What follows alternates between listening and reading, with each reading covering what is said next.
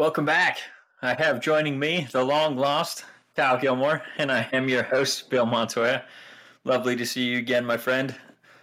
Yes, sir. It is good to be back. I'm glad we could finally get you back on, and uh, I know at some point we'll have to get Eric Polly back on here to talk about the uh, Pokes football season and how his first season as a sideline reporter is.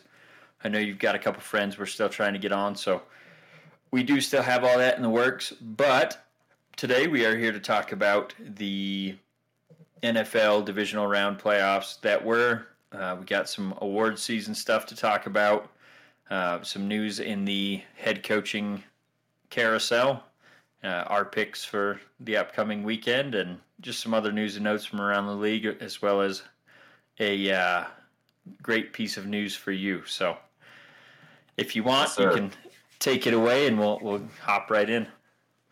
Um, all right. Uh, as far as the news, or you want to dive into the recaps? Whatever you want to do. If you want to start off at All the right, top with right, your, we'll your great news. We'll we'll we'll start it off uh, on a high note for sure. Um, there are not words. I mean, I cannot. I, I don't know. I never saw this coming. Um, so I will, you know, get right to the point. But um, Andrew McCutchen has signed a one-year, five mil contract to come back to the Pirates. Um, I, I there just are not words. I never saw this deal happening. I never saw. I mean, it's what all the fans have wanted for years. Um, so I'll get to why that's exciting. But uh, if the press conference itself, I mean, he's so pumped to be back in Pittsburgh. His family's happy to be back in Pittsburgh. Um, I mean, he's still got he's still got stuff left in the tank. This isn't just a feel good contract. Um, he'll he'll he's still swinging the bat pretty good. He'll still play good in the outfield, and I think he's going to help a lot of these younger guys. Um, I mean, really kind of get into what it is to play for the city of Pittsburgh. Um, the reason I mean, on top of the excitement I have in Kutchback is this is not a move I would have ever expected us to make, um, and not just this one. There's a few of them. Um, Santana getting signed. Granted, these guys are older, Yeah. but the type of contracts that we're putting out and some of the moves that we're making are not things that we were doing in years past. Um, so it's it it's making me extremely optimistic. We're never going to turn around and be you know a hundred mil team. Um, that's just not going to happen. At least not in the near future. But for us to actually say, I don't know, you know, 70, 80 mil team, if we started getting into those kind of numbers, which before anybody listening who else, you know, as a Pittsburgh fan starts yelling at me, I'm not saying that's what's going to happen. I'm just saying these are the kind of moves that start to transition to that we want to win. And that was my favorite Yep. thing that Kutch said was, um, you know, I'm not just coming here to come here. Like I'm coming here to win. He wants to win in Pittsburgh. Um, you know, and I, we're a long ways off. We still got a lot of young guys, and I mean, we'll dive into more of that as baseball comes back around. But uh, man, this was like my feel good story. You know, going into the new, you know, the new year. Um, I can't even, I can't even equate it to. I mean, I was talking to my wife about it, telling her about it, and I mean, the example I used was like, had Big Ben played the first ten years in Pittsburgh, went somewhere else you know, and then came back. Like that is the equivalent here. It's, you know, the I mean it's it's almost like the chosen one coming back to their city. So um Yeah. it's just really special. I just I can't even I never never would have thought this was gonna happen. He Still definitely blows my mind. started his career and became the the all star that he was in Pittsburgh, and obviously he he wanted to still be there when when they made the trade to get him off the team. So it's definitely bittersweet for him to come back. I mean, obviously he didn't want to leave to begin with, but it all comes back full circle. And like you said, I mean, he had a pretty decent career or pretty decent season last year with Milwaukee. So it's not like they're just bringing him back to sell tickets, although I'm sure that's part of it. It's Um, gonna put it's gonna put butts in seats. That's for but sure. they they are starting to make a lot more of the aggressive moves. They they brought in old Dick Mountain, Rich Hill, the, Yeah. the big dog, the big lefty, Uh, 43 year old, still got plenty in the I'm- tank. I'm really Uh, blown away by a lot of these moves. I, I'm, and I'm not. Again, they're not, you know, like a Soto or any kind of crazy pickup. I'm not saying, you know, World Series here we come, but these are the types of moves that, as fans for the Pirates, we need to see. I mean, we need to see that ownership is wanting to improve. For sure. And I think that's that's kind of what they're starting to signal now is they see that you guys have a decent young core that you can build around and and adding Yeah. in some of these obviously they're veterans. Uh, you got Kutch on probably the last couple years of his career. You got Rich Hill, like I said, he's 43. Uh, Yeah. Those guys are great to insert into the into the starting rotation and, and the starting lineup because all the younger guys are going to get to see what it takes to become where they are at or how they got to that point in their career. And and it's really going to be a good thing for obviously the locker room, but you're going to see some results on the field as well. And I think you guys are probably one of the one of the teams that are best set up to rebound from I guess you tied with the Reds at bottom in the division uh, Yeah. to get closer to the top of that division. So um, and you guys aren't in a you know a super deep division either. I mean, you have Especially the, now the Cardinals, but Milwaukee got Milwaukee got gutted. yep, Um, I, it's closer than it probably I thought it was going to be going into this year. yeah. I mean, the Central, both of those divisions on the AL side and the NL side, I, I feel like they're both wide open. So I wouldn't be surprised at all to see you guys take a, a big leap ahead this season, and then hopefully. Um, you get to keep building that and, and adding that payroll that, like you said, even if they get up to 80 million, they're going to be able to field Yeah. a competitive team. Probably not for multiple seasons if that's as high as they're willing to go, but you can take advantage of those younger guys on the on the smaller contracts and and add some key veterans in spots and and really have a successful team. That's how the A's have done it every year for every time they've been competitive. They have good young guys on cheap contracts and they add in those key veteran pieces to to add to the you know corner outfield or whatever and show the guys what it means to win. So it's definitely a winning winning formula. But you guys have the assets that you could actually invest some more into the payroll if if I think if the owner sees that you guys are starting to make progress. Maybe he's willing to go up to 120 or whatever. You guys That's have the the capital to do it. And I guess one thing I, I do want to mention uh, before I get to my A's is just that the Padres had to cap season ticket sales because they've invested in their payroll, they've invested in their Yeah. roster, and now they can't can't do anything to keep tickets, you know, available. So it's showing owners that if they're willing to invest in the Yeah. product on the field, fans are going to want to come to the stands to, to see it. So, I mean, we've known this forever, but it seems like the owners want to just do the bare minimum to, you know, make a dollar instead of, you know, putting investment into it and and maybe it doesn't pan out. But I feel like the the rewards that the Padres are seeing right now from investing in their roster are are unmatched. So, and now Agreed. some sad news, and my dad actually just alluded to it. Um, the A's traded Cole Irvin to the Orioles um, earlier today, Uh, and he is probably the I don't know, probably the veteran of our rotation at this point. Not that we have a lot of guys, and he's only been a pro for I think three years. Uh, but the last two years coming with the A's, and both of them were pretty impressive campaigns. And they traded him for Darell. I'm probably going to butcher this name, but I feel like it's Ernaiz. Uh, and he is the 16th ranked prospect in the Orioles farm system. They do have the best farm system in baseball, according to like three different outlets. So, getting their 16th best prospect is is probably a decent return.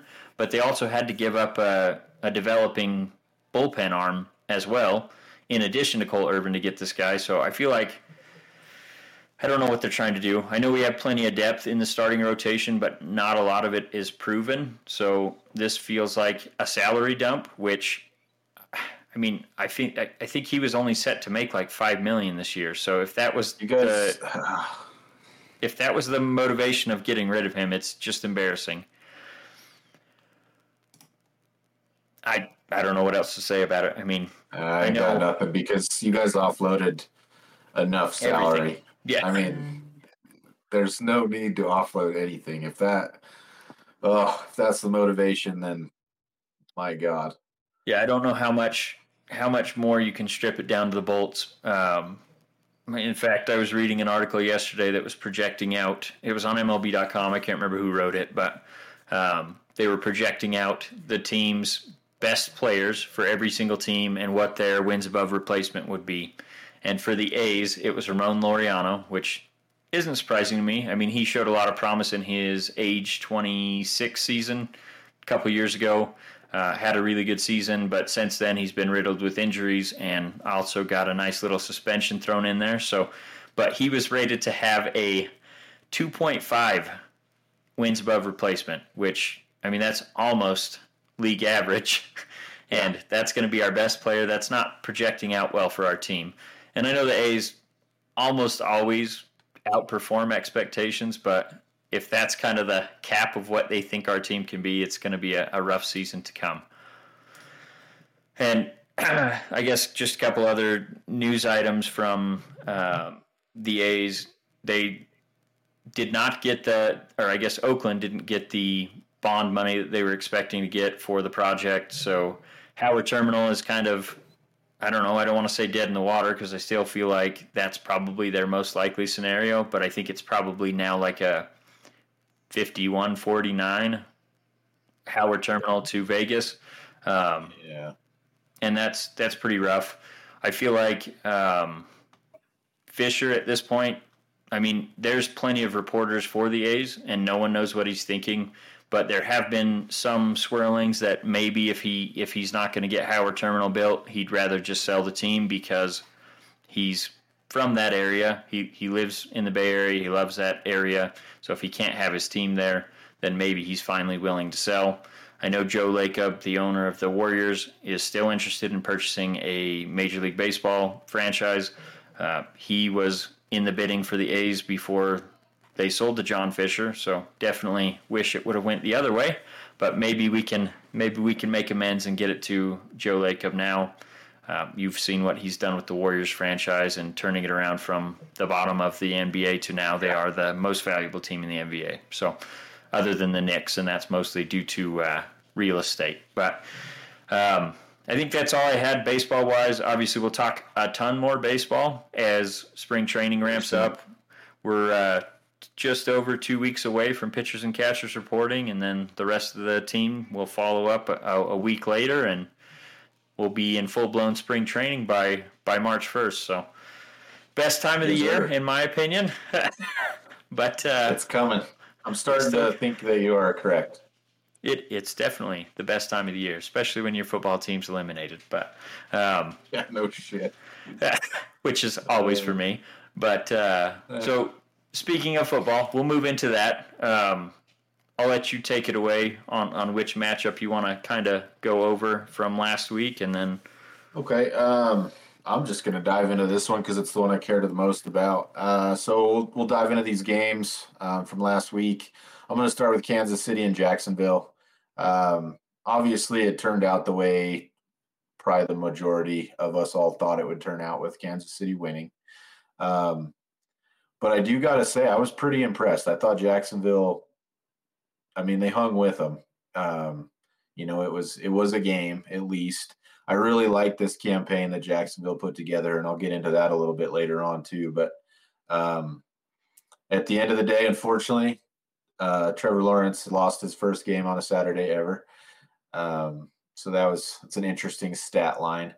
But I guess that's all I took from it because Kansas City's Kansas City. We all I guess we basically thought that's where it was going to go, but um, I don't know. I just want to give props to Jacksonville. They were really fun to watch this year, especially late in the season. Um, surprised a lot of people, and I hope they can build off that because they're where they were to where they are now. You know, especially coaching, locker room. Um, I mean, it just showed. Yes, they lost that game, but I mean, it was hold your head high kind of thing, uh, yeah. especially after that ridiculous game against the Chargers. Um, yeah, I just Kansas City, you know, they are who we thought they were, so to speak. but yeah. uh, I'm getting just, sick I'm, of that. Really I know that. that. I know everybody is. But uh, no, I think you're right. I mean, I think Coach Dougie P. He was just what Trevor Lawrence needed. Um, that and, whole team, man. Yeah, the whole team. Yeah, I mean, he's not kicking his kicker or anything like that. Um, right. But no, you're right. I mean, he's and that's why he's in the conversation for Coach of the Year, and we'll, we'll get to that in just a little bit. But um, I did, I did want to say to, one. Sorry, oh, one more thing about Trevor Lawrence on that game, and I know it got pretty televised once it got posted the first few times. But did you see the video of him after the game? Uh. Uh-uh. Um, so I mean, they're getting ready to leave, and I, this is what I like about him. Um, you know, they lost the game; they're all hitting the tunnel. Uh, I think he was like the third player up the tunnel. So, I mean, I guess he missed two guys, but he stopped and waited at the tunnel and shook every single player and coach's hand on their way out. Win, lose, whatever. That's the kind of person.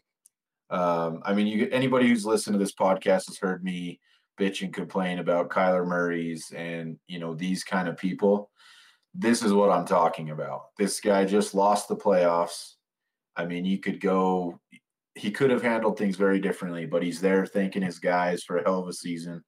Um, if I wasn't already in that guy's corner, I mean, watching that happen, I I will root for Trevor Lawrence, you know, until he quits playing. Um, I think he's a very classy kid. Um, I'm just I'm happy for him to finally have some success. I mean, he was put in a pretty scary situation going to Jacksonville in the draft sure. and um, I don't know, just a really cool moment, and that's that's what I want to see out of someone who's leading my team.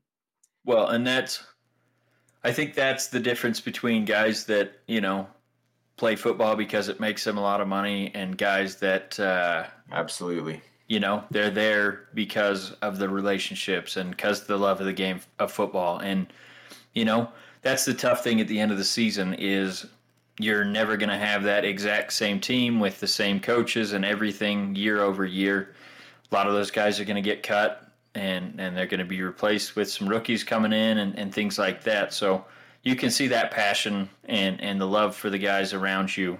And, and that's what a great leader does. So, yeah, it's it's good to see him do that. Obviously, I didn't see it, but I'm glad you told me about that. And yeah, I mean, there wasn't the game wasn't I don't know. I thought Jacksonville would have a decent chance in that game just because how they played them in the first one. I, and I felt like um, I don't know. The Chiefs are pretty healthy too, but I don't know. You just expect Dougie P to pull out some of that magic. But I did want to mention just real quick. Raf is bragging about his uh, 49ers and not having to look forward to the uh, baseball season quite yet. Uh, Benny said 49ers and the Chiefs in the Super Bowl are his picks. And then uh, Well good. Cuz cuz I'm going to discuss uh, Brock Purdy a little bit later. I hope I hope he's listening. Oh, for sure.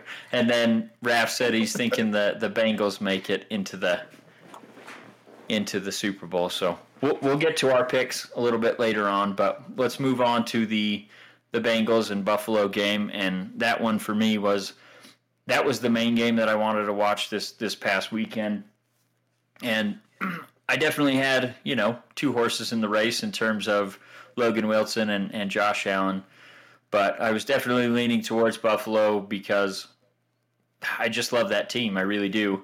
Yeah. Um, and I didn't expect it to go this way. I thought for sure Buffalo was going to win at least by a touchdown, and um, obviously it it never was really that close of a game. It it started just the way the previous game that they had before the Hamlin injury canceled it. Uh, Bengals went down, scored a touchdown. Bills went three and out. Bengals were driving. Obviously, the Hamlin injury happened in the last one, but in this one, uh, Cincinnati, I think, they, did they, they scored a touchdown in, in the second drive in, in the divisional yeah. round. So, and it, I mean, they never really looked back. I think Buffalo only scored ten points. Josh Allen and Stefon Diggs never really got in a rhythm. Uh, that first Nothing play, good. that first play that they had, uh, Diggs had a step, and Josh just barely sailed it over his head, and Diggs from that point on was just frustrated. you saw shouting along the the sidelines Yeah. at each other, and I mean, anytime you see that, that's not what you expect from a team that has gone through so much this season and and recovered and had that second seed. Um, but I think Bengals definitely earned it. I mean, they absolutely dominated this game. Defense looked great, which I think the the snow actually benefited them, just I because I feel like that nullified a lot of the passing game for the for the Bills, and the Bills don't have a rushing game. Uh, and that's something they're going to have to address in this offseason if they want to be a serious competitor. They need a, a number two wide receiver. Um, Gabe Davis has shown up at times. Cole Beasley's cute, but I mean, Stefon Diggs, if they're doubling him, Yeah. you, you got to have a, a counter. Dawson Knox is nice at tight end, but when you don't have a running game and teams can just sit back on their heels and wait for you to throw it, I mean, Yeah. Josh Allen's their run game, unfortunately. and I, I really do like Devin Singletary. I think if So I. if they if they get a better offensive line that can block for him, I, I feel like that's going to be a key to this offseason for them. And I think Singletary's a, a free agent, so maybe they go to the draft and, and get another running back. Maybe they re- bring him back. Um, I really think, and I hate saying this because I absolutely want Josh Jacobs back on the Raiders. But if they put Josh, Josh Jacobs on that Bills team, that would be a dangerous ass team. So, um, anything you have to add to the to that matchup there, Ugh. other than Joe So- Burrow's a freaking stud? as much as I hate to say it. So I will say this. So I've been a bit of a hater on Joe Burrow. I told you, I mean, I think he's Joe Namath 2.0 and it bothers me and I hate his flashy shit. But so now I'll get off my, you know, my old man get off my lawn speech, but um I got to say I was pretty impressed with him um not only through the the Hamlin injury um just kind of the way he's conducted himself over the last few weeks. Uh, I guess I, I would say it softened the blow. I don't dislike him as much as I have. It's really hard for me to go for the Bengals. Yeah. Um, I mean, I'm obviously pulling for um, you know Logan Wilson to to play well and have a good game. Um, there's just a lot of bad blood there, so it's really hard for me to go for them. But I will say this: they were the better team. Yep. Um, I know the Bills have gone through a lot, not even, you know, with the injury, but other injuries. I mean, they've been through a lot this season, and you can make all the excuses in the world. At the end of the day, Cincinnati showed up. Um, I think Buffalo selling them tickets early didn't help either. Um, Yeah. that seemed Well, I mean- seemed to give that kind of gave Cincinnati a hell of a you know chip on their shoulder. Um, I know Joe Burrow made sure to mention that. Right, but logistically they had to. I mean, you you can't It sell happens. tickets. Yeah, days. it- it- this happens all the time, but it's just funny right. that it, it became a storyline. Well, Um, the Bengals feel slighted in every single way because of how the the Damar Hamlin thing went down, and you know, schedule makers basically just gave them zero opportunity to get home field advantage, even though they technically had a chance. So yeah, I mean, they definitely feel slighted in every way, and I don't blame them. I'll give you that. And so, I guess in closing, I'm gonna try to. Oh, it's gonna kill me to say this, but I do hope that they go to the Super Bowl out of the AFC. Um, and honestly, the way they've played, I think they've earned it. If they end up winning the Super Bowl, they've never had one. I will say I will be happy for them as much as that just pains me. Well, you know, if um, Kansas City gets eliminated, no matter what, we're going to have a Wyoming Cowboy with the ring because we got Deshaun Gibson on the 49ers, we got Oh, Logan yeah. Wilson on the Bengals, and then we have uh, Marcus Epps on the Eagles. Oh So, yeah, Yep. So no matter what happens there, we're going to have a, a cowboy wearing a ring, which so that's that's another reason why I really want the Chiefs to lose. Um, but no, I think one other thing that the Bengals have going for them is Lou Anarumo, I think is how you pronounce it, their defensive coordinator. oh yeah. Dude, that guy should be on every coaching search list. I mean, Seriously, look what he's doing with he's he's able to hide the deficiencies in that cornerback room. I mean, he's got no one out there to cover. You have nope. Eli Apple as a starting cornerback for your team, and you're shutting the most prolific passing offense in, in the NFL down. I mean, and he nobody's calling. Nobody's no. calling for him either, and that's no. his name's not even mentioned. It's insane. But he shut down Mahomes. He shut down Josh Allen. Like, why is he not on the top of these coaching searches? Especially when you see like retreads. Like, we'll get to it, but Frank Reich got hired today for the the Carolina Panthers. I just don't get it. But anyway, we'll get off that game, so we're not talking about it for an hour. yeah. uh, the the Eagles and Giants game obviously didn't go the way that we were hoping for. Uh, no, I love Brian Daboll. I think he's an absolute stud of a head coach. Um, I'm, I'm excited to see what he does with the full offseason to you know make the the roster what he wants it to be. They say they want to bring back Saquon. They say they want to bring back Daniel Jones. I don't know if they'll bring back both. Um, Saquon's probably going to be the harder one of the two, but since he's a running back, you can free or you can tag him, and that's a, a lot lower number than tagging Daniel Jones to bring him back. So um, we'll see what happens with that. The game wasn't really much to, to talk about. The Giants were pretty much outmatched right from the get go. Uh, I thought they would be a lot closer in this game. Uh, I did pick the Eagles to win this, um, but I was definitely hoping for the Giants. And I think it, this. I was just gonna say, I think this is one of them days. I think this was Philadelphia on all cylinders. Um, I think it's just a really. This is what I was worried about. Is I I thought New York could hang with them, unless Philly came out and played a perfect game, and it happened. And they did. yeah, teams do this every year, all throughout the season. They come out and just something's clicking, and my God, something was clicking. Yeah, I don't think they made a mistake the whole game. And no, honestly, the the main reason I gave the Giants a, a chance in this is because I know um, Jalen Hurts practiced all week, but coming off a shoulder injury that yeah, he was to his throwing arm, I didn't think there was any way he was going to be at full strength, and he looked pretty much at full strength. So, yeah, yeah, tough. So I think that's about as deep as we need to get in that game. I think it was like what thirty-one to fourteen or something, extremely and lopsided. It, uh, and the fourteen came. I mean, it's that's not even a true indicator of how that game went. All that was late. Yeah. So um, that obviously we don't need to talk anymore about that one. Uh, the one that Raf was most ick, ick, or most tuned into was the Dallas and San Francisco game, and honestly, that game I thought was going to be a blowout in in San Francisco's way, but it really wasn't. I mean, twelve to nineteen. Neither team looked great on offense. Um, obviously, the the Niners did enough to win. I think it was like you said, twelve to nineteen. Uh, Dak looked awful the entire game. Um, I don't.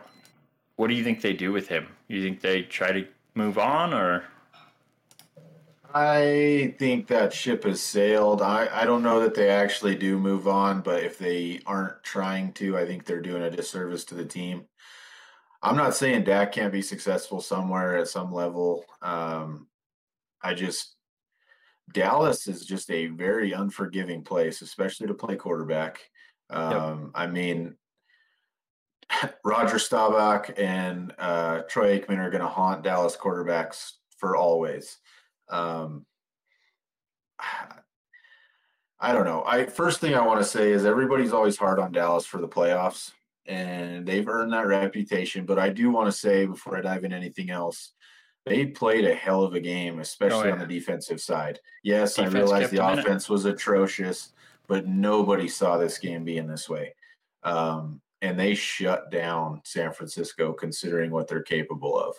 Um, so to be fair, I they deserve props because they're tore apart for their postseason woes, and rightfully so in the past. I get that, but I don't think that was the case in this game. Uh, both well, defenses dominated the game. Yes, Dak. I mean, the offense let their defense down, but this wasn't like the we show up and we didn't show up kind of game, which they've done yeah. in the past. Um, it was a nitty gritty. They deserve some props um, you know, whether you're a Dallas fan or not.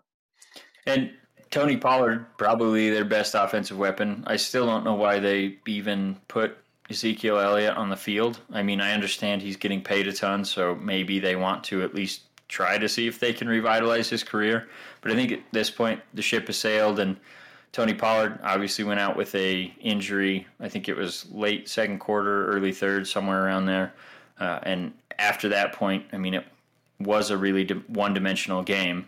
Um, and outside of CeeDee Lamb, they don't really have anyone to throw to either. I mean, they've got that tight end Dalton Schultz. He's he's pretty decent, but outside of that, I mean, their offense. Yeah, but he's he, he's good. He's just not a game changer. I mean, it's I mean, he's not Travis Kelce. You know what right. I mean? Like, well, there's only one a, of those. yeah, that's one too many. But um, I, you're right. I mean, they need to add something, and it's crazy to me, being Dallas of all places, that that has not been addressed more. Um, well, they had Michael Gallup, and he was great last year, but tore his ACL and came back this year. And I mean, he was a shell of himself. So I don't know if he'll be back better, healthy next year. But yeah, they definitely need to add if they want. Dak's not going to carry a team to the playoffs yeah. and through the playoffs. I don't well, think many quarterbacks can do that. So Dallas fans will probably hate me for this. And don't get me wrong, CeeDee Lamb has big play potential and he's really good. But for me, I don't see him as a number one receiver still. Um, I'm very much stuck in my ways. Like my all-time favorite wide receiver to ever play in the NFL is Larry Fitzgerald. That is what I want for a number one wide receiver. And it's weird to we me. Can't all have we, George Pickens. well, I, I, it's I can get into this on another pod, but I feel like the league has gone away from that, and I've never, I don't understand why. I don't know if it's too hard to find um, whatever. We have a lot of. we it just seems like these smaller, speedier route runner is kind of taking over on these offenses. Um, and granted, the offenses have changed a little bit, but I'll, I'll talk about this on another pod. I just, to your point, I don't think CeeDee Lamb is even the answer. I think he's a amazing number two wide receiver. They need somebody that, I mean, is going to dominate a game. It all started um, with Freddie B and Cliff Branch and Al Davis. and it everyone saw that and was just like, "Oh my god, we have to have this." But it's true. No, I think my dad just said uh, that they messed up dealing Amari Cooper, uh, and I think that's absolutely true. Especially, I mean, they what essentially they him for is what killed me. Yeah, they gave him away essentially just because of his salary number, and really 20 million for a wide receiver is pretty much the going rate now. So yeah, Mari yeah. Cooper in that offense would have made a huge difference when you don't have Gallup for a good chunk of the season and Tony Pollard goes out. At least you got a couple options out there to throw the ball. So excellent point, Benny. Um, anything else you want to break down with that one other than I don't know, talk about Brock Purdy because – well, I was I was going to talk about this offensive rookie of the year down, and I can get okay. into it a little bit more down here. But um, I just want to say, he's looked okay. So in the two games I've watched, I didn't get to watch the uh, first one. Who did they play first? Oh, jeez. Who was the seventh seed? My God, I feel like this was uh, Seahawks. Seahawks. Oh yeah. Okay, so that that game, I only got to watch about the first quarter. I got obviously I went back and watched it, but that first quarter looked pretty rough for me. He was uh, not on his game, I would say. Hit throwing throwing late, uh, off target quite a bit, but it seems like as the game progresses, he he calms down and, and starts to to be a lot more accurate and make better reads, uh, and use his legs a little bit more seemed to be the case against Dallas. I don't know that he ever really got in a good groove though. Uh, and a lot of that's, you know, you got Micah Parsons on the other side. You got a lot of decent weapons on that defensive side of the football. So that's the only thing that concerns me going into this game this upcoming weekend. Um, and we'll break that down a little bit more. But I was more interested to hear what, what you had to say because I really do like him. And so do I. So do I six, seven, whatever games he's played in so far is not a small sample size at this point. Um, everyone's just waiting for him to have those rookie moments where he, you know, makes questionable throws or panics, whatever. And the the kid just looks like he's got ice in his veins. I, I obviously don't think he's the you know Jack, next Joe Burrow or something yet, but uh, he's he's looking right. pretty good. He's looking pretty good. So I will start with that as well. I actually really like him. I think his story's awesome, Mister Relevant. You know, we're talking about you know Lance and Garoppolo beginning of the season, and then let's just be honest, he's you know had he's had the better games than anybody really. Um, so that's going to be an interesting storyline moving forward, obviously. Um, but in my defense, so before I get going, Batch got his popcorn ready. They uh, they poked the bear on this one. So um, this storyline has come up a lot recently, comparing Brock Purdy and my boy Kenny Pickett. So yes, oh. I'm extremely biased, but this comparison, because I keep seeing it, is just really starting to piss me off. It's the most ridiculous comparison on the planet. Brock Purdy has played some great games. No, I'm going to say good games. But a couple great. I don't know if that. Look at the stat line and look at how the game really went. That game's not flowing through Brock hey, Purdy. Hey, those uh, little screen plays to Christian McCaffrey go as 50 yard passes. So this is my point: is so that Niners team is stacked. No one can argue against it. That that Niners team is a pretty safe place to put a quarterback. Let's For just sure. say. Um, so I'll say that, and then obviously Kenny Pickett's, you know, inductee into the NFL was not, you know, the the the smoothest with the controversy, and you know they threw him in middle of the season when we thought the season was lost. To and I'm not saying that Kenny Pickett should be offensive rookie of the year. What I am saying is all of the, the news outlets and the podcasts out there that are comparing these two it is apples to oranges and unless you put these two on the same team and let them sling it you know comparing it's just an asinine comparison. Um, it, it's it's mostly came about because obviously kenny was the first quarterback taken brock being the last quarterback. You know they're talking about buyer's remorse with the steelers and i can tell you right now we have none. Um, so with that being said my only knock on brock is I need to see more. I don't yeah. like that the key to the city is already being handed to him. Um, it's it's crazy to me how it well it's just weird because it they're never the same because one one rookie can come in and do the same thing and it's like well i need to see more we'll see what he does in a full season and then i don't know what the deal is with brock purdy but everyone is it's because of the mr irrelevant thing i'll be honest with you it's a storyline um, but I mean, they're paving the road in gold for him already. It's just no, very weird to me. I think you're right in terms of landing in a great situation. Um, Kyle Shanahan's offense is definitely molded around the run. Um, a lot of those quick play action passes or screen plays, things like that, uh, that are all built off the run. So, and when you have a great running game, obviously they've ran, they've gone through a couple running backs due to injuries, um, but Christian McCaffrey, adding him, it's a pretty decent safety valve. You saw how Sam Darnold looked without Christian McCaffrey and with him. Uh, the splits were pretty pretty remarkable, but um, no, I I think yeah we need to see more for sure. He's got a number one defense behind him. Uh, the, a great rushing game, great play designs. George Kittle, Deebo Samuel, Christian McCaffrey, and Brandon Aiyuk, and on and on and on. Trent Williams to be clear, him. to, to be clear, I'm in his corner. I, I wish him success. Sure. I think it's awesome. Um, I mean, that's the dream, you know, seventh round pick, come but, in and play. But but this is the winning formula. I mean, you get a, a quarterback on a rookie contract, and you can build every corner of your roster because you're only paying a guy, you know, X amount of dollars. Um, the only thing that is a downside of that though is so say he has a couple successful years, the Niners better pay him soon. Well, he doesn't have that fifth year, and somebody yeah. will take him. They're not eligible to uh, extend. Oh, I realize. I just three mean, years, but yeah, right.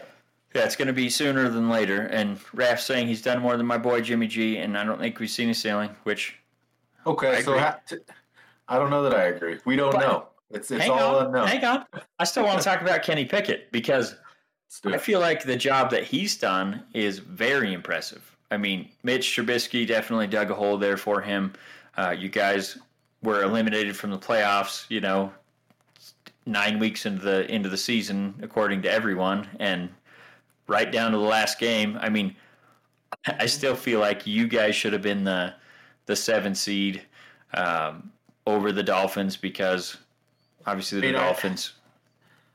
Go ahead. I'll be a realist for you. I mean, I thank you for that. That makes me happy well, to hear. You guys had um, a team. Yeah, but there's there was too many games during the season that we made our own dumb mistakes and gave away.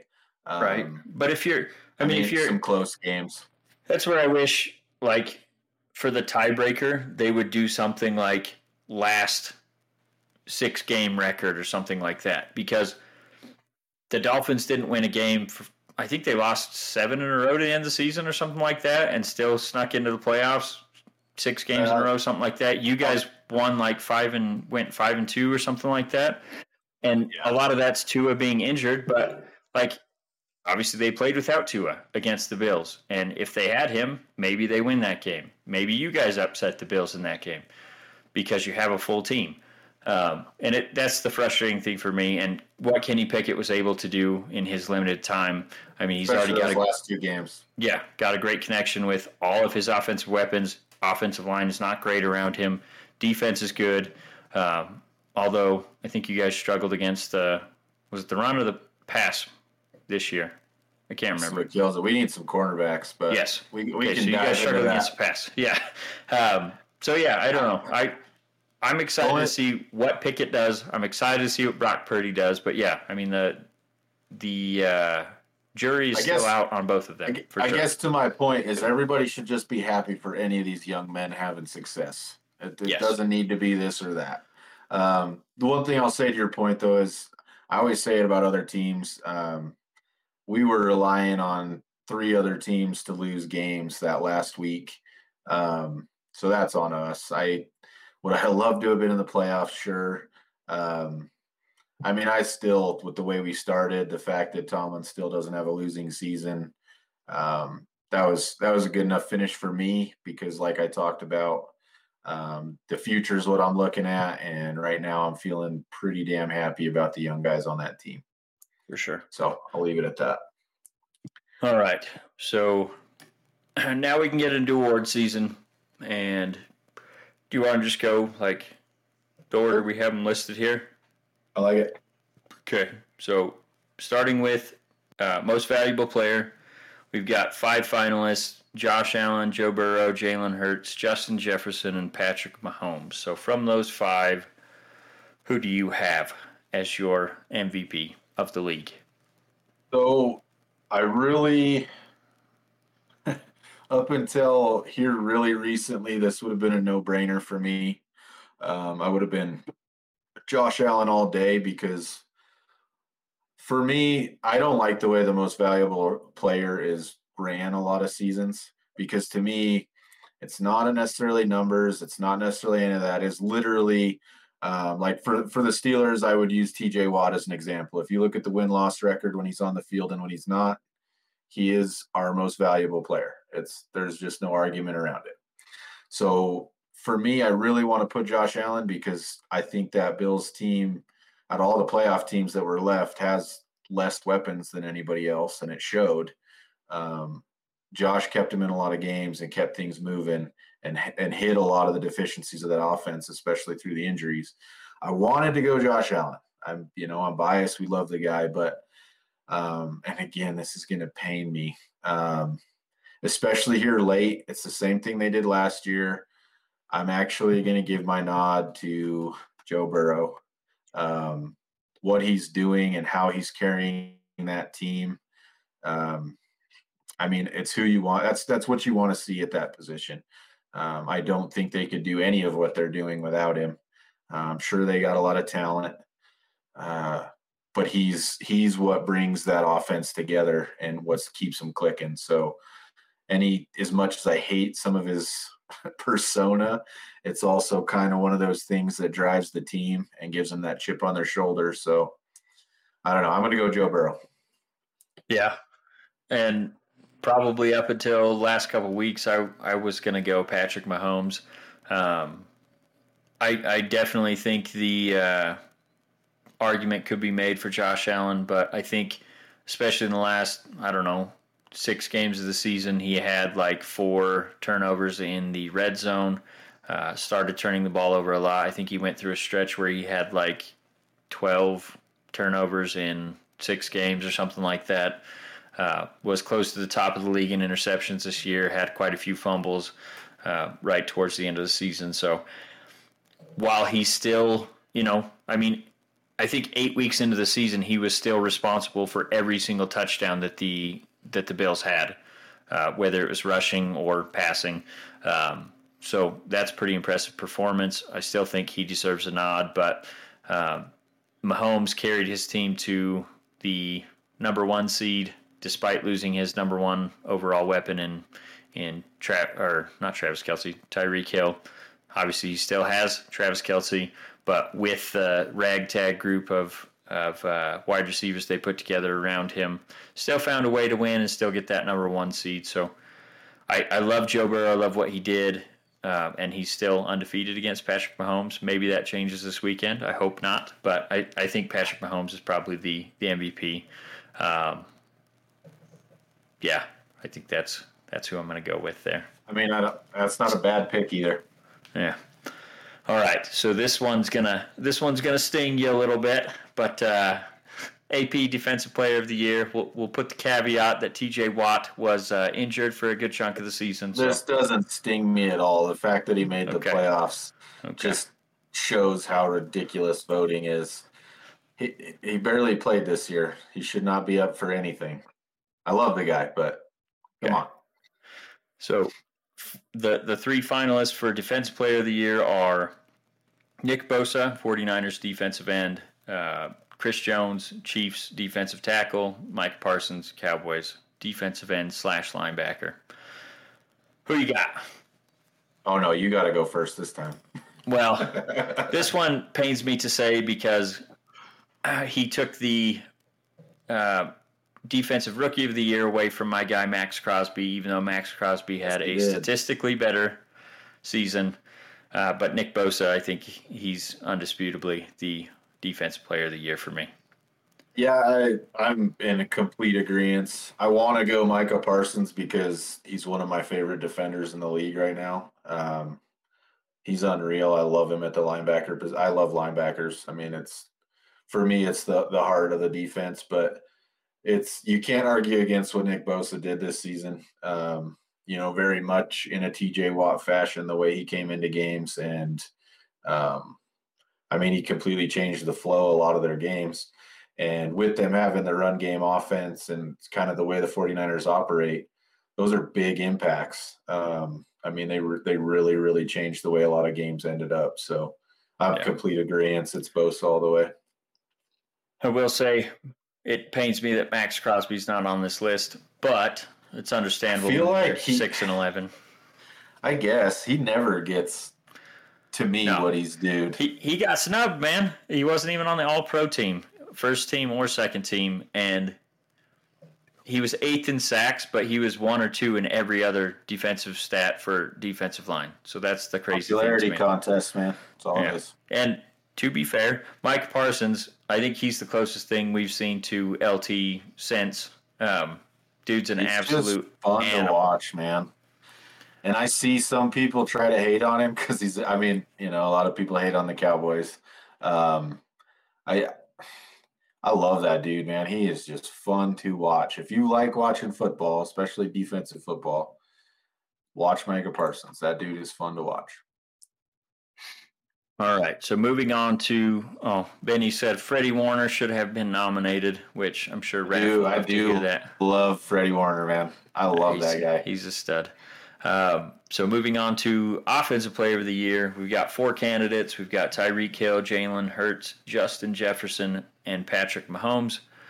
Um, who you got from that group? Um, oh man, this one was really hard for me because I tried to basically the same argument I make for most valuable player. It's the opposite kind of. Um, so for me, I got to go Jalen Hurts. Um, he has a hell of a team in front of him. Don't get me wrong, and I know that's a big part of it. But um, I mean, it, a season ago, there were people, you know, talking about whether he was the guy or not. Even and, start of this season. Yeah, and he's and I picked him to do really well last year. I was a season too early, um, but I think he's finally pieced it together. And he's another one, man. If you watch his his interviews and things, he's just he's he's he's a lot more humble um, than a lot of the quarterbacks in the league. And um, I mean, he's good for the team. So he he performed. The stats are there. Obviously, the wins are there. You know, they had an amazing season. Um, I got to go Jalen Hurts for sure. I, I don't disagree, but I feel like this is a non quarterback award because quarterbacks always get MVP. Uh, so, with that in mind, I don't think they'll go quarterback here. Uh, but for me, it's it's Justin Jefferson. Um, you could argue maybe Tyreek Hill had slightly better stats, but he also had Jaylen Waddle, and I mean that offense was very yeah. threatening with Justin Jefferson. I mean, he essentially had um, Thielen until halfway through the season. Then they added uh, what's that tight end that they added from Detroit? T.J. Hockenson. Oh. So until they had Hockenson, I mean, it was essentially a well, I, I, guess you could argue that the running back there is pretty decent too, but he's oft injured. So I feel like Justin Jefferson was getting doubled in every single game and still put up the oh, numbers yeah. that he did, absolutely. and it's absolutely insane. Tyreek Hill faces a lot of doubles too, but you can't double everyone. And Jaylen Waddle freed him up a little bit when they're, you know, going man to man, which is insane. I like, I like that pick. I have a I have a funny tidbit about Justin. Well, it includes Justin Jefferson. Um, Go ahead. I had, I had a funny conversation with a guy I work with. Um, uh, Jesse Moore, shout out to him. Uh, we were just talking about some of the playoff teams, but we just thought it was hilarious. It, it's it's crazy that Joe Burrow came into the NFL and his receiving room took a hit and took a step down. yeah, because like I mean, really think about that. Like that, it never really hit me till he brought it up, and I was like, God, that's damn. insane. Yeah, he had so crazy. much. That because he had Justin been, Jefferson and Ja'Marr Chase. Like that's crazy. I would say in our lifetime, I would say like the USC team with Leinart, Bush, uh, right. Williams, and then you have that Burrow team at LSU with Ja'Marr Chase, that's Justin stupid. Jefferson, Joe Burrow, and they had a good defense too. It's insane the amount of talent that was on that roster. So of course they won a, a national championship, but you're right. A little bit off topic, but I was just well, like, wow. The sad thing is, crazy. I still think the the Bengals have like the best three wide receivers in the league. If I you mean, the, if you go trios, teams, yeah, yeah, yeah. You got Ja'Marr Chase, you got Tee Higgins, and uh, Tyler Boyd. T, Tyler Boyd. Yep, that that's a pretty impressive trio right there. So, all right, moving on to AP. Offensive Rookie of the Year, you have three candidates Brock Purdy, Kenneth Walker, and Garrett Wilson. Um,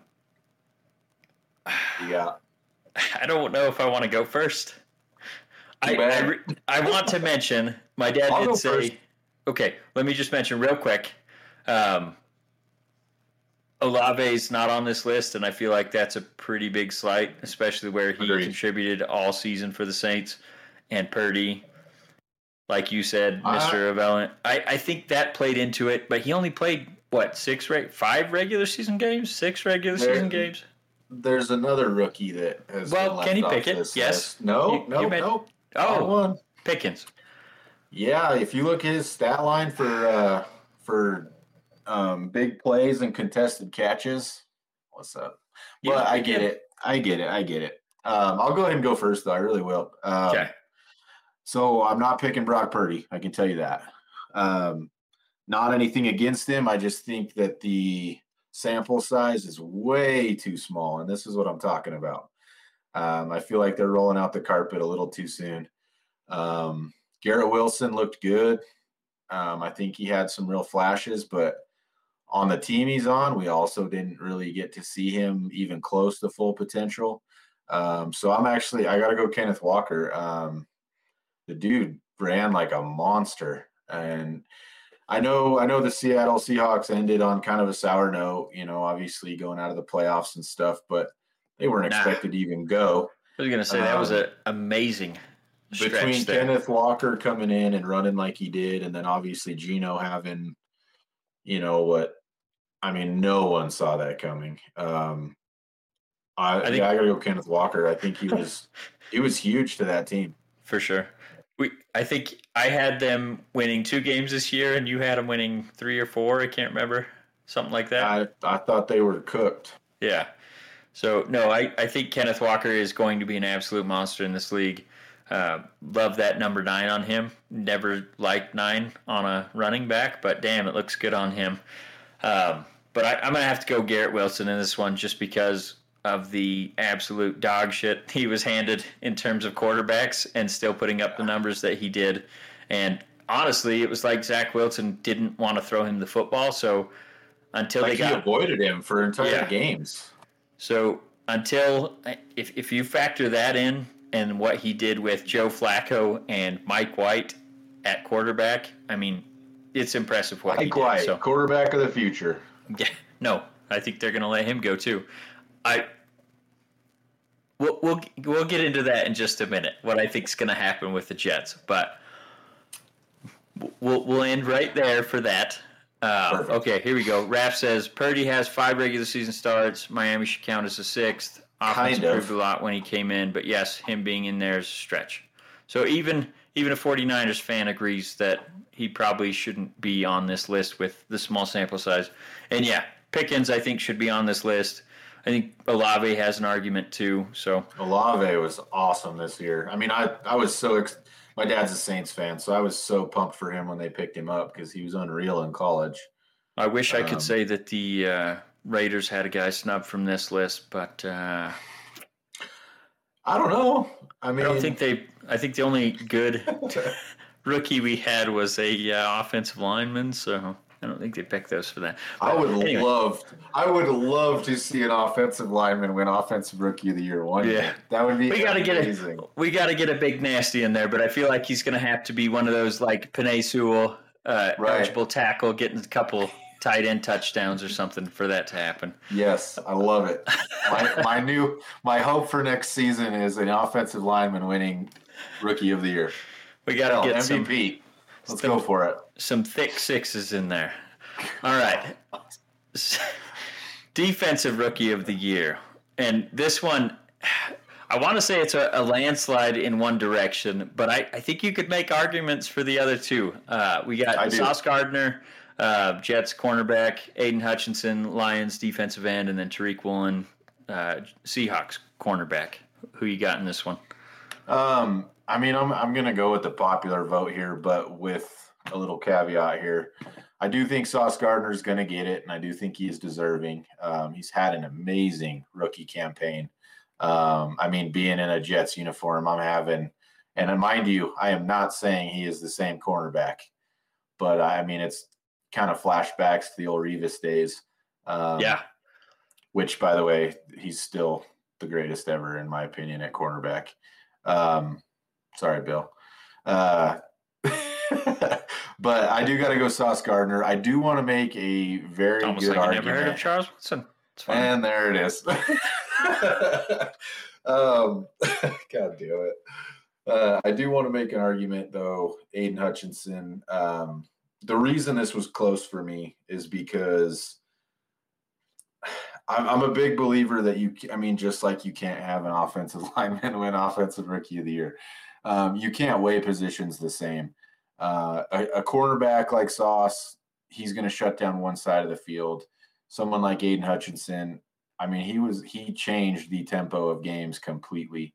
Um, so I wanted I wanted to go Aidan Hutchinson, but um, Gardner had a good enough season that I do think he takes it. or we or we could go back if you want to go to the original two four. Willie Brown, like come on, Kyle. Wow! Wow! Jesus. Just gonna say, it's fine. You're you're a young cat. Didn't watch the the old Raiders. It's fine. I'm, Uh, I'm no. telling you right. I'm telling you right now that he doesn't have a step on Revis. I'm sorry. Okay. So uh, I'm I'm in agreement with you. It's it's Sauce Gardner, but I feel like Aidan Hutchinson had three picks as a defensive end, had a bunch of sacks. And they were impressive plays too. Yes, like the guy is an absolute freak at at defensive end. Um, so I I love everything Aidan Hutchinson did. I think he absolutely deserved to be in this conversation. Tariq Woolen had more interceptions than any cornerback, I believe, in Yep. this in this season. Uh, but Sauce Gardner was the proverbial shutdown quarterback or cornerback. You put him on the number one receiver and shut him down, or you put him on the number two, have you know, cornerback from the other side and a safety bracket the, the number one receiver, and he'll take care of business. Most quarterbacks stopped even looking his way probably six games into the season. So that's going to account for some of those interceptions not being up quite to what Tariq Woolen had. Um, but Tariq Woolen was also one of those guys I mentioned the Raiders should draft, I will say.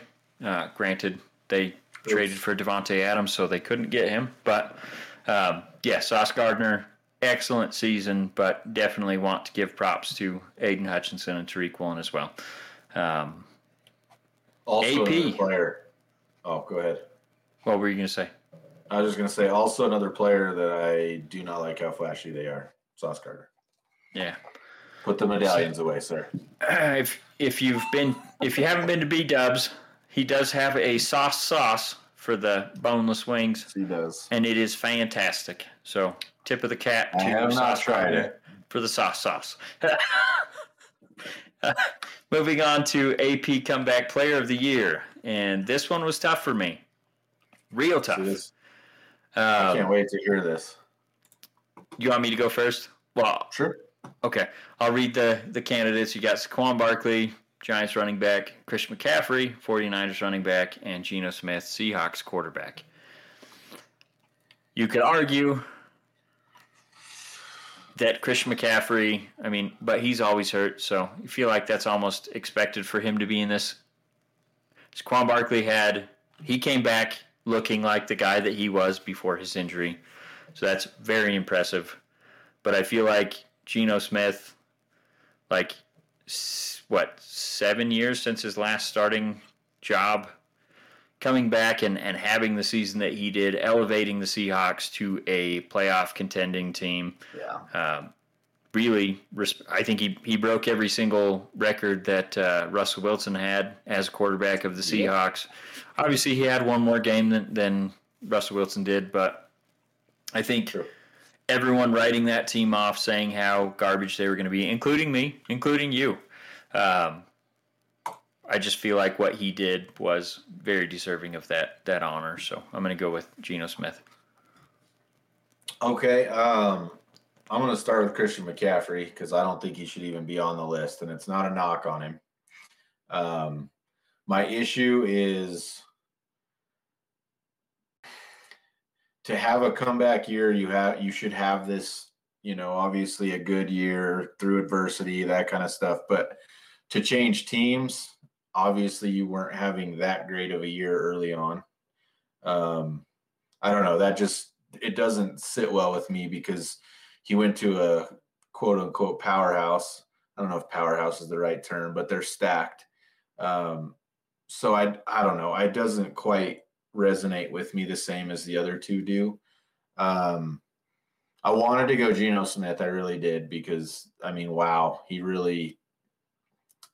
I mean, no one, no one thought he was going to do what he was going to do uh, especially with the Russell Wilson drama and um, you know to see Russell Wilson struggle like he did all season and Geno Smith kind of thrive and come into his own. It was very fun to watch. Um, but I, I gotta go Saquon Barkley. This this is what everybody was waiting for um, season after season after season. Um, I don't know. I was I was pretty impressed. I, I thought he was going to come back and have a good season, but I didn't think he was going to come back, especially those that first half of the season, those games were ridiculous. Um, I mean, he was running like a man possessed. And I mean, I told you I got a soft spot for the Giants. So um, Yeah. I got to go Saquon. Yeah. And Raf has a great argument in terms of how the uh, 49ers were performing before McCaffrey showed up. I just feel like, I mean, he's been up for this award, it seems like every single year because with the Panthers, he was hurt every season. He'd come back, have a great quarter or three quarters of a season. You, you can blame him. And also. Also the stats. That's what I mean. You can't use the stats as a comparison, even because Christian McCaffrey went to a Niners run first offense that was basically tailor made to insert him in. And I mean, he thrived, and that's why I don't think that. I mean, this, the 49ers should be the comeback player of the year over Christian McCaffrey, if if that's my argument. Um, I don't know. I just it's not the same for me. Saquon, the Giants are like the Seahawks. They were not expected to do anything. Um, so that's why I think Geno and Saquon have more of an argument is because their teams were written off pretty early on. And I mean, these two gentlemen were huge parts of why their teams even were a conversation come fall. Um, or, you know, I guess late season, beginning of the year. So I gotta go Saquon still. Sorry, ref. It's fine. I mean, we can obviously dis- disagree on whatever. I I think they got it right in terms of who the finalists were for sure, and I think arguments could be made for for all three of them. But The the the thing I hate about comeback player of the year is they're all it's a letdown for me every year because no one will ever top Alex Smith. it, every For time sure. I see the list, I'm like, yeah, yeah, but did they almost lose a leg? yeah. Like, Okay. did you really face adversity? I don't know. That's terrible, right. but it's how I feel. Moving on. This one. This one is really Easy. annoying to me. Okay. Why? Well, Why? I'm gonna Why? make I'm gonna make you go first, and then I'm gonna tell you what I disagree with and who I think got super snubbed. Um, but AP Coach of the Year, you got five candidates. You got Brian Daboll uh, from the Giants, Sean McDermott from the Bills, Doug Pederson from the Jags, Kyle Shanahan from the 49ers, and Nick Sirianni from the Eagles. So from those five, who do you have? And then if you want to throw in an honorable mention or something, anyone you think might have got snubbed no, I mean, I, steal the thunder. I, I don't, I don't need five names. They only should have put one up there. and who Um, you got? Doug Pederson. It's Okay. hands down for me. I don't. I love Brian Daboll, and I, I could make an argument for him. He would be my second pick, but Doug Pederson. This goes beyond football for me. Um, for what that team was under Urban Meyer, what that dumpster fire looked like, um, and I mean, I guess it goes for the team as well. But you know, he's at the lead of it. That team very well could have just crumbled and continued to crumble, regardless of who came in. I mean, it was awful. Every every way that a, uh coaching staff could, you know, ruin a team that had happened the season before. Um, just no unity. Everything was just terrible. For for for Doug to come in and do what he's done with this team, a young team, obviously. Um, you know, he proved that Trevor Lawrence can be successful. Um, that defense is something that I think is going to continue to grow into something pretty special. Yeah. Um, old Mr. Muma, we like to see that, and Wingard, and I'll even Do we? give Lloyd a shout. But uh, for me, it's Doug Pederson, and it, it's it's beyond football. It's locker room. It's inspiring young men. It's literally getting a group of people who were they dreaded going every day to the facility. I mean, they Mhm. hated it under Urban Meyer, and to actually have them do what they've done and enjoy football again. I mean, that's for me, hands down, Doug Pederson. That's not even a conversation for me. That's fair, and that's that's my choice as well. I think Coach Coach Doug UP did a great job uh, inspiring those men to to make a huge rebound and and take that team where I think they were not going to ever get under Urban Meyer. Um, I will say that I think not even including like you know the Andy Reids, Zac Taylor on this list. Yeah. it, it's almost like you get punished for sustained success, but you do. I mean, you really do. Andy Reid, I think, is probably one of the best coaches every single year in the season. So hate having so, him in the division, but got to give him props. I, will give you Andy Reid, and I saw a stat line for him the other day. Um, and it's really crazy to think about because it's never been done before. Did you see that 10 postseasons with two different teams? He's the first coach to ever do that. Um, I mean, that's pretty ridiculous, honestly. Yeah. That's pretty special to have that success with two different franchises. I mean, it's it's it's hard enough to to build a team once. Um, that's I don't know, pretty special. But you're right; they're never going to be on these lists. Um, and that's why I was kind of surprised Shanahan was, just because yeah. seems like he's got his team. Him. He's got his team in the playoffs. Seems like every year. Um, McDermott, I think obviously all the stuff that they went through this season was, you know, a deserving candidate to be on the list. Nick Sirianni, best record in the league. Um, yeah, I mean, all those guys. And then Brian Daboll, huge turnaround as well. But I don't yeah. think anyone did the coaching job that, that Pederson did. And if I was going to give a second place, it would be Daboll. But I did want to just at least mention Zac Taylor because the job that he's done in Cincinnati has been phenomenal. Same thing with Andy Reid. So, agreed. Doug Pederson, but I mean, there's so many coaches that de- deserve a spot on this list. So, um, AP, Assistant Coach of the Year. this one. This one was I, easy for me too. Okay, go. We've got Ben Johnson, DeMeco Ryans, and Shane Steichen. Well, I'll give you a clue. He he has the name of one of my favorite Western actors ever, who was a stuntman before that. Um, ben Johnson, man, I'm all I'm all in on Ben Johnson. Um, my God, that Lions offense. All I'm saying is that division should be terrified if they ever get a defense that will stop anybody else. Because what they were able to do with what they have is awesome. Um, and I'm, I mean, I'm happy for Goff, man. Uh, he was written off. You know, when that trade happened for Stafford, it was well, you know, they're they're getting seconds. He, he's washed out, you know, washed up. They're not going to get anything out of him, and he's played a pretty damn good season considering. Um, and then, uh, oh my God, I'm blanking on his damn name. They're running back, man. I love that dude. Watch one interview of his and you will fall in love with that man. He is hilarious. Oh, you're talking um, about uh, the guy uh, from BYU. I can't remember his name off the top of my Why can't I not remember his name? No, I know exactly who you're talking about, but he is so funny. I love that dude. Yeah. Is it Jamaal Williams? Jamaal yes, Williams. Jamaal Williams. That's right. But uh, sorry, Ben Johnson. I got to go with him. I got a soft spot for them Lions too, man. Um, I hope they do something shake up that division big time. And you mentioned another coaching snub, and that was Pete Carroll. I think he absolutely deserves a spot on that list for the job that he did turning that team around. But back to the uh, assistant coach of the year.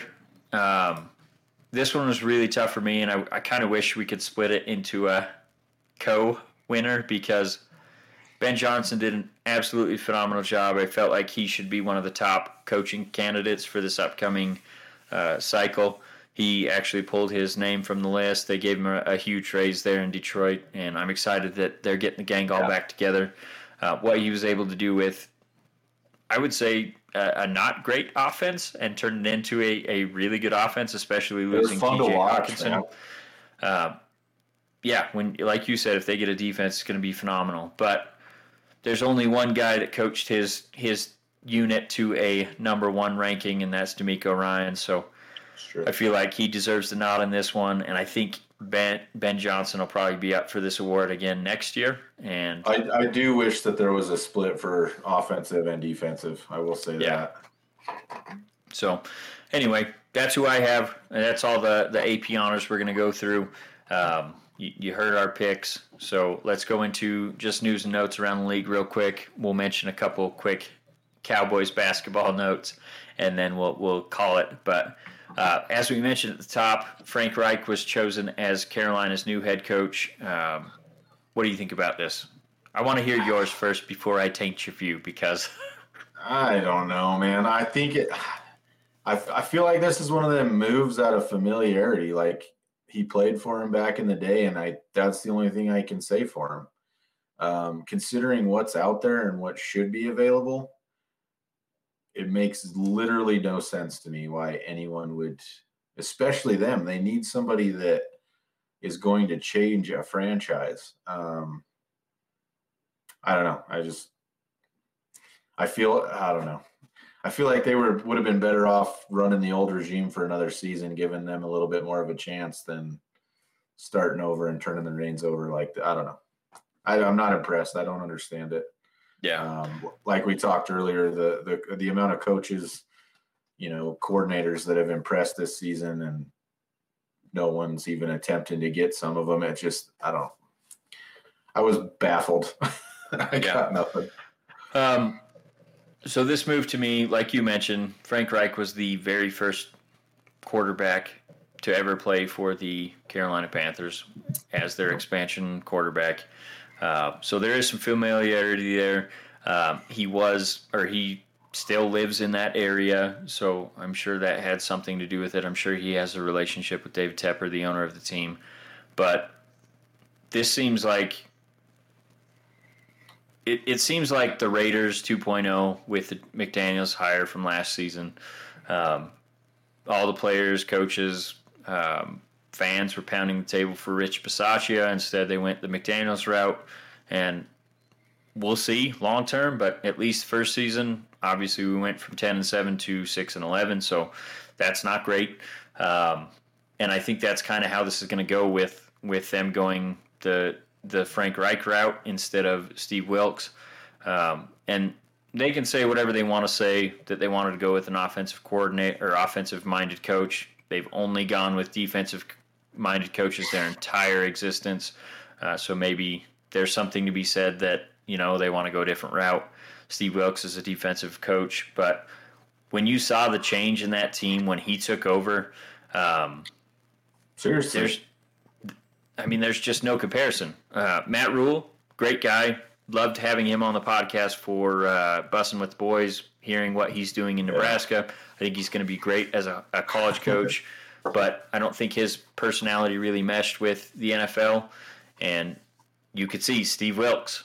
I mean, he was a leader of men.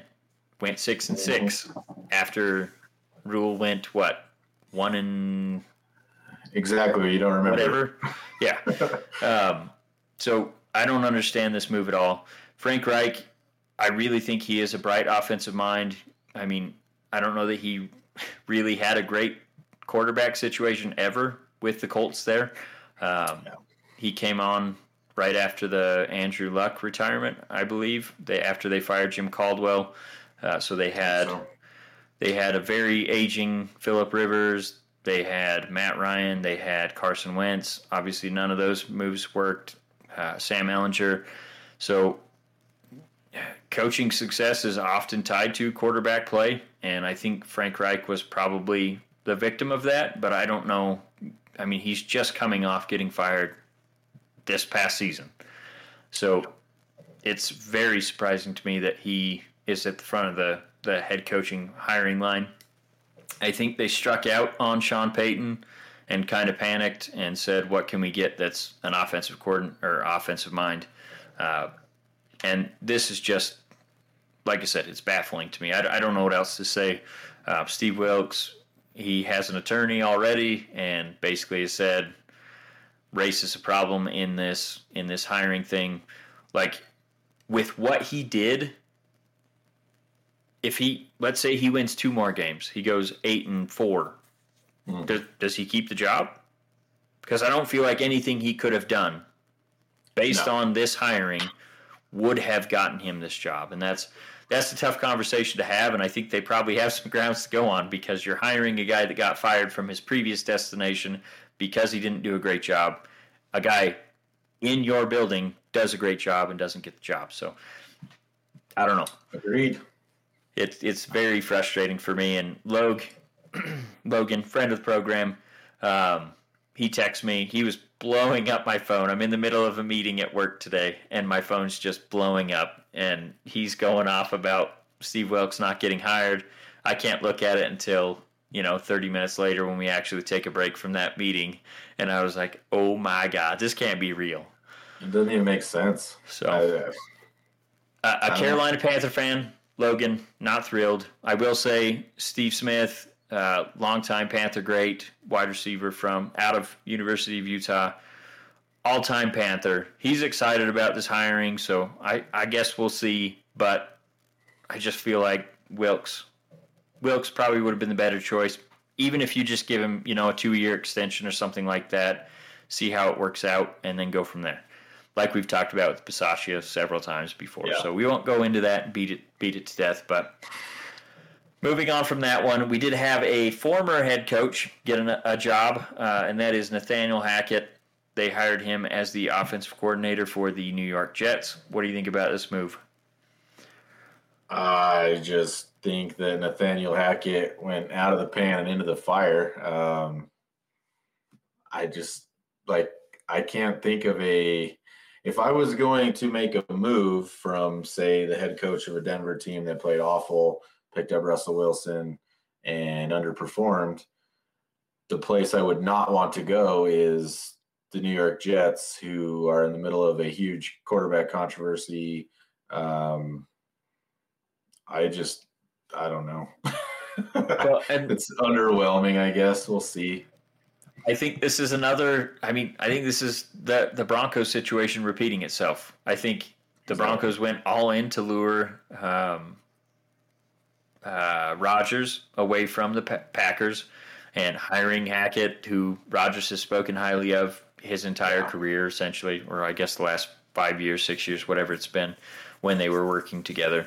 And I, I feel like it's just another ploy to get Aaron Rodgers to come to the Jets, which there are some swirling rumors by sources from the Packers saying they are willing to trade him away to a an AFC team, not willing to trade him into the NFC. Um, so I feel like that's the ploy. But if you strike out on Rodgers and don't make a trade for him, well, then you have a offensive coordinator that obviously didn't work well with Russell Wilson. Not that I know anyone could work well with Russell Wilson at this point. Um, but I mean, let's say you strike out on Aaron Rodgers. What's your next move at quarterback? Robert Saleh's already said he's very interested in bringing in a veteran quarterback. So, of the ones available, I mean, you've got Tom Brady, Derek Carr, um, Jimmy G. I don't know. So, I, what, what's the move if you don't get Rodgers? I don't think it matters. It's the Jets. Who cares? Um, Sorry. but I do I do think it is weird though if Aaron Rodgers did end up a Jet, um, just because of the Brett Favre angle. And I mean I realized Minnesota was mixed in there too, but um, that would be weird. Just saying. Uh, but if they, I mean, I guess if that's the idea is to get Aaron Rodgers and then you don't get him, um, God, I don't know. I guess make a move for Tom Brady. I don't know. Yeah. And that's I think that's probably what they're trying to do. There's been a lot of rumors flying that they're very interested in Derek Carr as well. Um, I think Derek Carr would work out well there, but I, I think in order for him to work well, you would have wanted to pair him with Greg Olson, his former um, his former offensive coordinator with the, the Raiders that would have made a ton of sense. Um, also interviewed with the Colts, I believe. So maybe that's a pairing where Gus Bradley's already there in, in Indianapolis. You get Rich Bisaccia as head coach there, and then you bring in Gus Bradley as the, offensive coordinator. You have Gruden's entire staff there. Derek's already comfortable with those guys, loves those guys.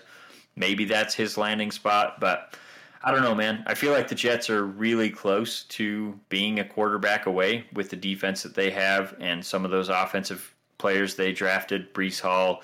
Um, we just talked about um, Jesus, Garrett Wilson. Uh, yeah. They have some. They have some really good talent on on both sides of the football. If you get a quarterback, I mean, that could be the Matthew Stafford to the the Rams t- type of situation. So the only thing that could concern me with Derek Carr going to the or to the Jets is, let's say, uh, the clock turns to November. Games start to get a little bit chillier. What what happens up there? So That's true. uh, I don't know. I really feel like they could be in that conversation even if they miss out on Aaron Rodgers. So um, we'll quickly move on. I just wanted to get your opinion on Cincinnati and Kansas City, who you have, and then the San Francisco and, and Philadelphia game coming up this weekend. Who you got in those games? I can do that.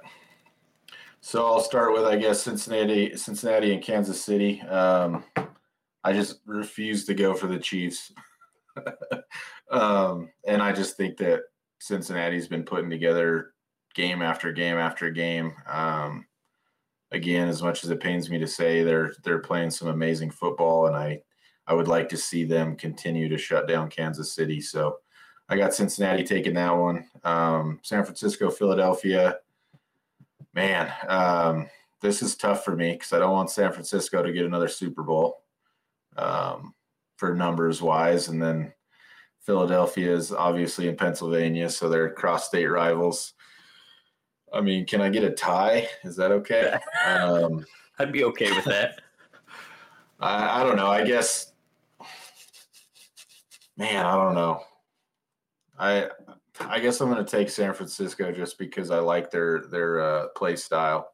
Um, I mean, it's it's kind of a call it a more successful version of what the the Steelers are doing. Um, you know, defense, trying to get a run game going, and then let the pass passing game happen how it will. So, um, I don't know. I guess I'll go San Francisco. Okay. And I, I don't know. That one's a lot tougher for me to pick. Um, I think in the Cincinnati and Kansas City game, uh, I think Mahomes' ankle is to dictate a lot of what they are able to do. I don't think they're going to be lot, able to do a lot of those stretch runs and, and play action passes and, and all that fun stuff that they like to do. Uh, so I think I'm going to go Cincinnati in this one. And if Mahomes isn't able to play 100%, I, I feel like it might be more than a touchdown spread. Um, and then San Francisco at Philadelphia. It's tough. I I feel like San Francisco is the better team, but the way that Philadelphia played last week versus the way that San Francisco played last week, I feel like Philly's got the momentum going into this game. It's Uh, a hard one to compare though too, because Cincinnati and Kansas City, they're kind of both going to put up points. You know, blah blah blah blah blah. This game's so weird because San Francisco and Philadelphia are completely different approaches to football. Yep. So I mean, if Philly shows up and puts up thirty points, they're probably going to win that game. Um, you know, if San Francisco's run game gets going and the defense holds, they're Well, probably going to win that game. That's the tough thing because Philadelphia doesn't do great against the run. San Francisco has an absolutely phenomenal um, Yeah. rushing game. So I could see, you know, taking the ball out of Brock Purdy's hands, letting the, the run game get established, then start to build off of that. And, and maybe that's the winning formula. But I also don't think Philadelphia is only going to score 12 points like the, the Cowboys did against uh, San Francisco last week. So uh, this is a really close one for me. I'm going to stick with San Francisco just because I picked them in, at, at the start of the playoffs to go all the way to the Super Bowl. But wouldn't surprise me if Philadelphia wins this one. And then one last thing I wanted to mention to you. We'll, we'll skip the rest of the basketball stuff and, and Wyoming. Um, we'll, we'll save that for the next one. Maybe when uh, we can get Polly on, we'll talk more about that season and whatnot.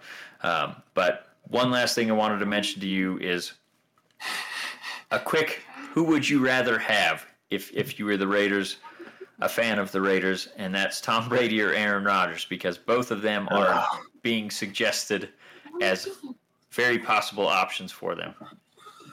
Uh, neither. Find the next Brock Purdy, I guess. Um, Well, good luck with that. I don't know, man. This one's really tough for me because so this season, Tom's kind of been, um, you know, not necessarily good for the locker room. We've seen a lot of tantrums. We've seen a lot of sideline stuff. Aaron Rodgers has not been good for the locker room for many seasons. Um, at, at, the very least, a distraction. I don't know. This is really hard for me. Uh, I mean, I guess just for the sake of you know at least getting a few more seasons out of him, I would say Aaron Rodgers. Um, I think Tom Brady's. We're finally seeing the decline. Um, oh man, I still stick with neither. But if you're gonna make me pick, I'm gonna go Aaron Rodgers. Aaron Rodgers, I guess. Okay, so I like that, but I will say Aaron Rodgers is going to take probably a first round, probably our number seven overall pick, and then he's also going to take probably Darren Waller to get him. Plus, then he's got a sixty million dollar salary cap hit. So I feel like team building wise, Brady doesn't require any draft capital. Uh, probably only is going to take about twenty million to sign for a season or two. Most likely, he'd want to go season to season. Familiarity with the offense, plus he brings a lot of. Yeah, well, that's the other thing for Adams. You've got Rodgers' connection with him already. So I don't know. Of the two, I will say Brady is probably my uh, my pick, just because you don't have to give up the capital and Darren Waller. But I don't really know that that either of them are my favorite option. I think if we could get C.J. Stroud, even if we have to move up to, to the number five pick to get him, I think that might just, be the just play. pick up just pick up White from the Jets. You'll be fine. There you go. Mike White, or maybe even uh, what's his name, Zach Wilson. I'll, I'll make you a hell of a deal. I'll make you a hell of a deal for Mason Rudolph and Mitch Trubisky. Package deal. Two options. Love it. All right. So with that, and we'll probably jump into that a little bit more in the next couple episodes, just to break down the positives, and maybe we'll hear some news coming. Uh, but for that, I, I, just wanted to say thank you guys for tuning in. Benny, Raph, a lot of comments coming Thanks through. comments. We we appreciate that. It always gives us something to chuckle at and, and share on the screen. Um, anything you wanted to add before we cut her loose? Nope, just good to be back on. Thanks everybody for listening. Okay, we'll catch you guys on the next one. Thanks for tuning in.